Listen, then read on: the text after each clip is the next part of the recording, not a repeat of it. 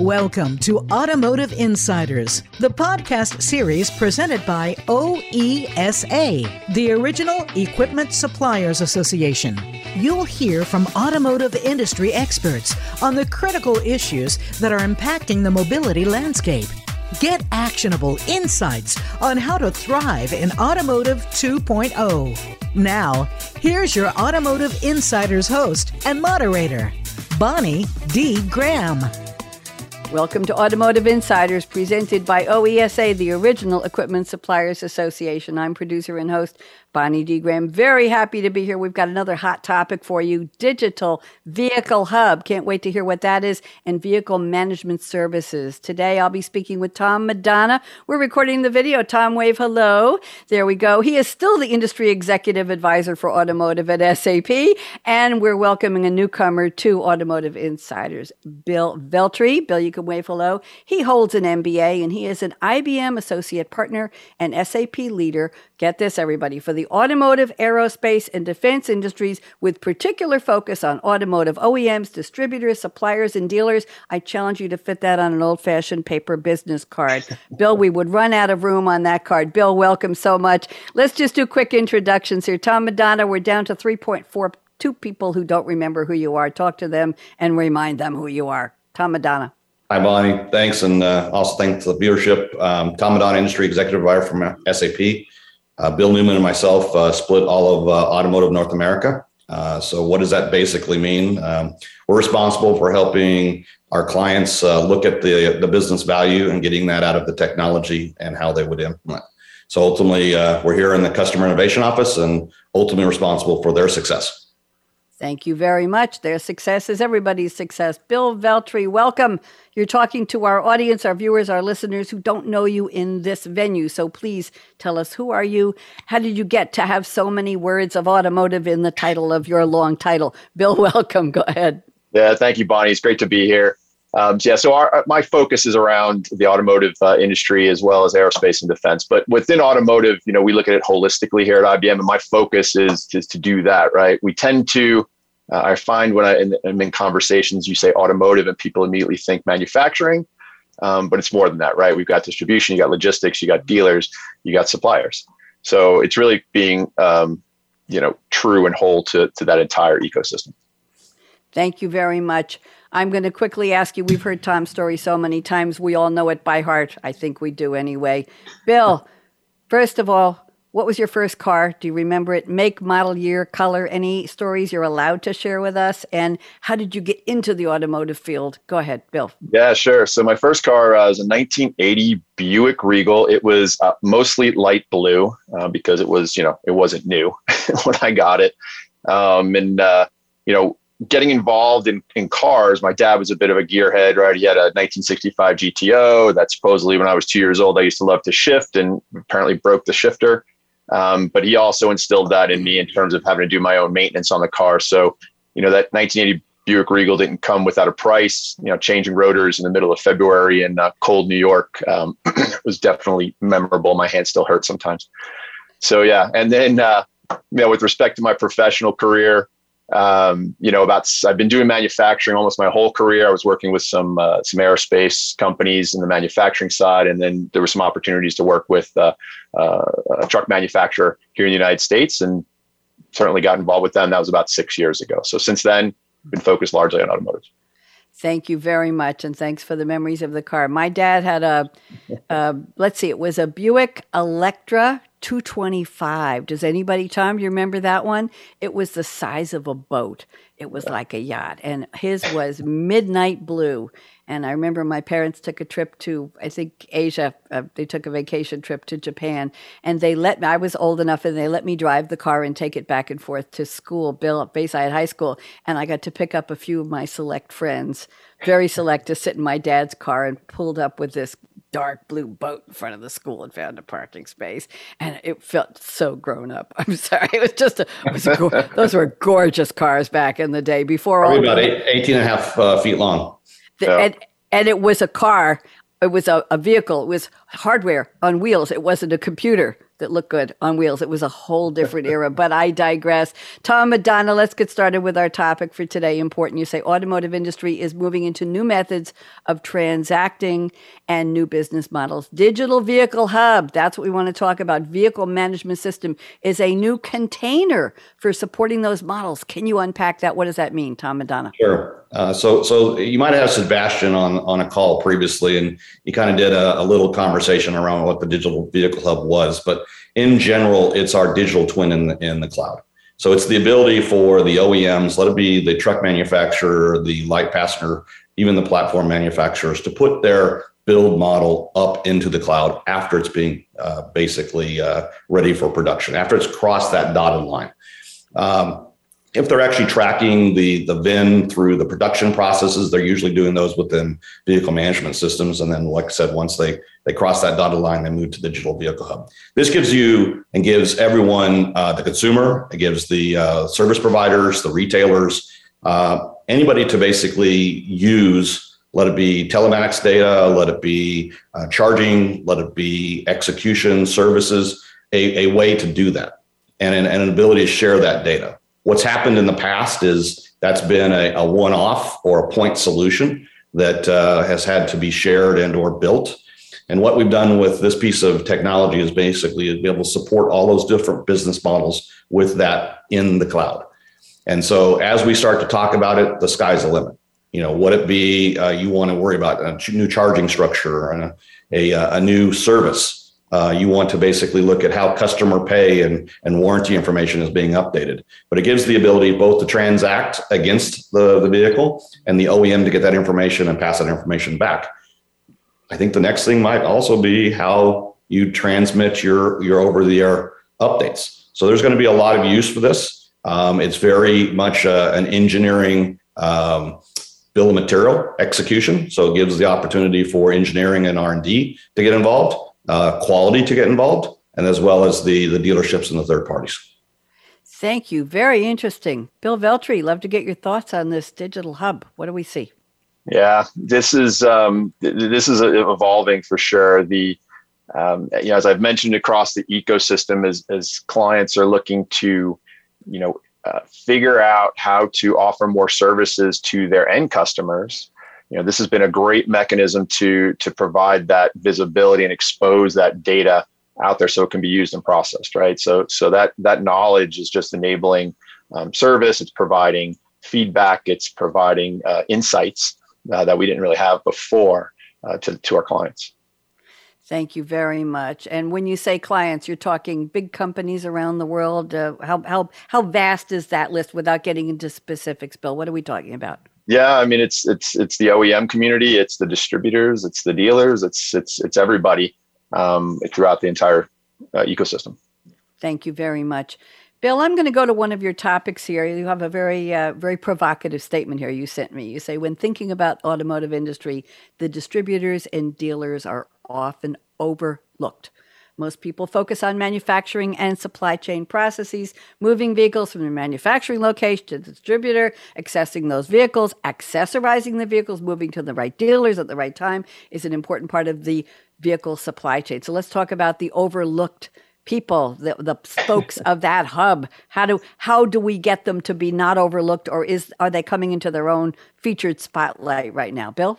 Yeah, I think I think we're seeing it kind of come into their own right now. There's a big, um, you know, uh, emphasis as, as as the the entire automotive industry is evolving, as we've you know been talking about it, and I'm sure you've been talking about multiple sessions before this. But you know, we're, we're at that kind of inflection point, reinventing the industry, and so these the distributors and the dealers are trying to figure out, you know, how do I add more value to that process?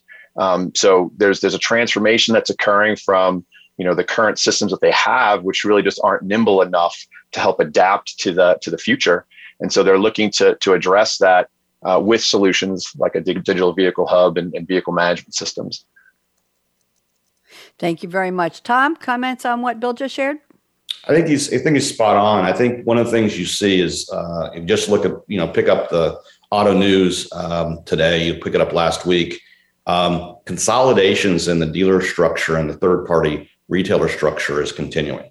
And, and we're not talking about, you know, mom and pop two store, three store. We're talking about mega consortiums now within the dealership community. You know, eight, 10, 20 billion dollar companies. And, and what these companies are starting to do and ask for all the way up the chain is give me information about the, the vehicles I'm selling, irrespective of brand. Give me the ability to service that, warranty it, interact it, do uh, parts ownership, and and be proactive in such that uh, I can run my business on a nimble basis. I want to be able to close my books, you know, on a, on a nightly basis. I want to understand the cash position of those stores. To date, that hasn't been there. It's been a situation where um, the mom and pop, you know, if they close the the books at the end of the month and they got it to, you know, roll up two weeks, four weeks later, you know, great, so be it. You're still making money. Uh, you're still buying, uh, you know, those structures. You're, you're running your floor plan.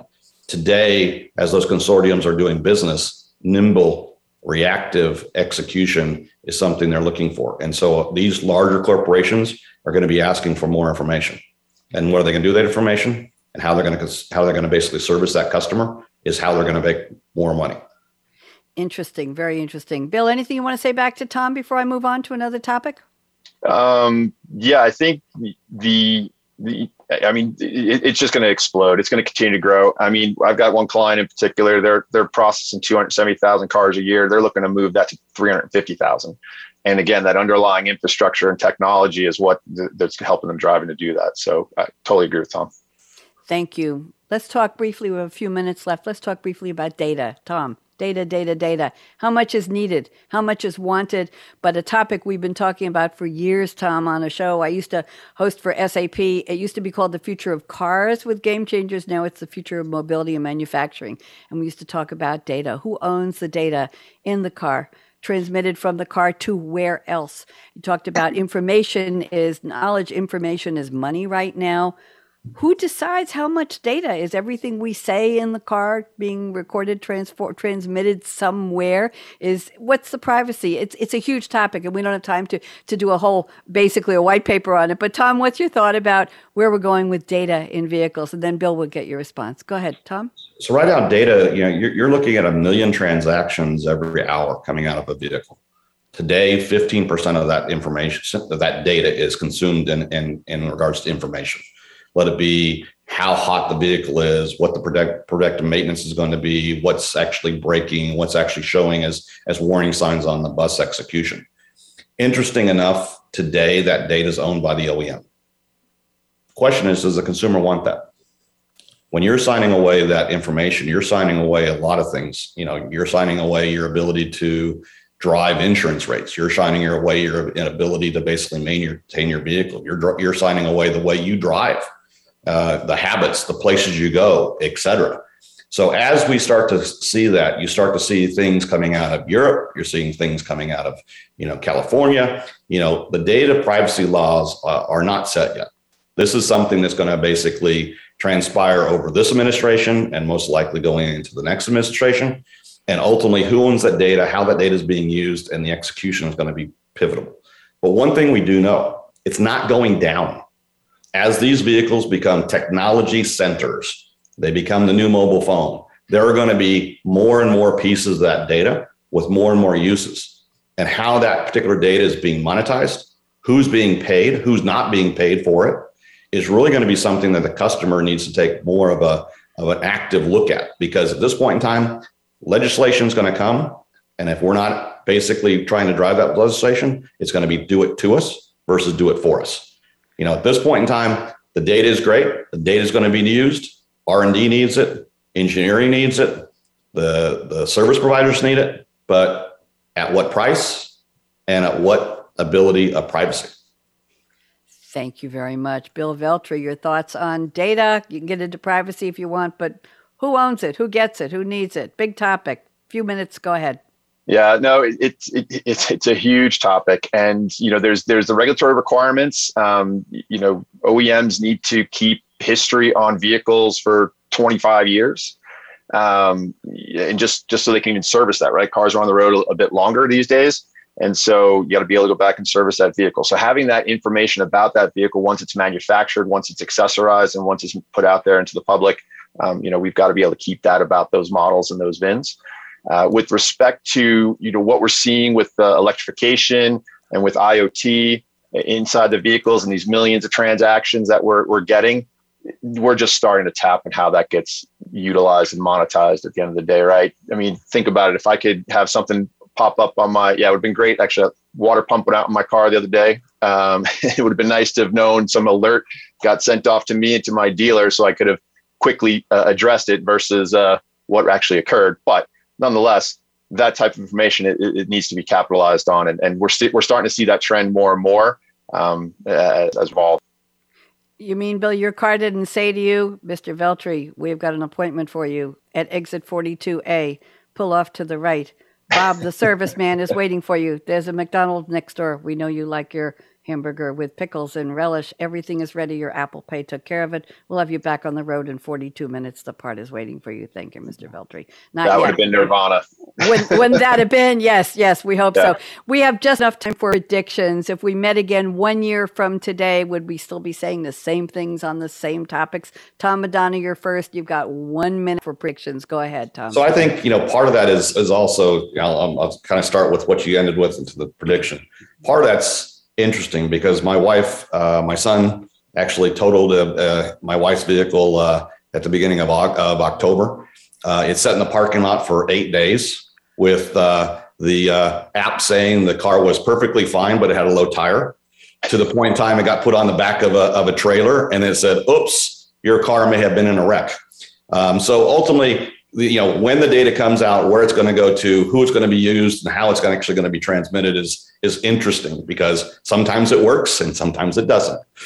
So i think the prediction a year from now is how have we moved the needle? How are those services been amplified? How has the consumer uh, looked at and liked and uh, expressed interest in those types of services that now have become more mainstay and ultimately, that's only going to be the beginning. I, I think at this point in time, between now and five, even on 30, you're going to see things that today we don't even think about as a service become a service. You know, at this point, uh, you know, driving up and having the car talk to the gas pump to pump your gas is one thing. Car driving up to elect, you know, a, a electric charging station and it knowing the car is there is one thing.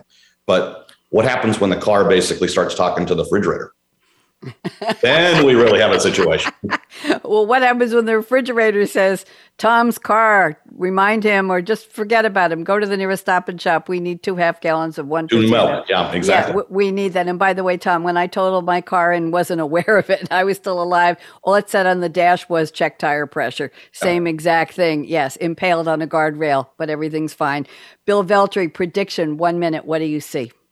Yeah. So I, I, don't think a year from now is going to be quite enough for us to move the needle. I, I, think it's more the 2025 timeframe. We'll start to see a lot more. It's really driven by this electrification and getting to that uh, mass production of vehicles. And as we make that shift, where we'll start to see more electric vehicles than than internal combustion vehicles, right? We're we're going to get there, and it's not too far away. So. Um, I, don't think in a year it'll be very different, but I, people are moving in that direction. 2025 is where we're, we'll be hitting the ground running then we'll have to talk again in 2025. It's a date, well, Bill I, Bill Veltri. I'll put it on my calendar. Hopefully, we talk sooner, Bonnie. I hope so too. Tom Madonna, thank you. Always a pleasure. Bill Veltri, what a pleasure to meet you. Thank you for sharing your insights and thank you to IBM for facilitating this. A shout out to Drew Rhodes at OESA, our showrunner. I'm Bonnie D. Graham signing off for another very interesting episode of Automotive Insiders presented by OESA. Everybody wave. Bye bye.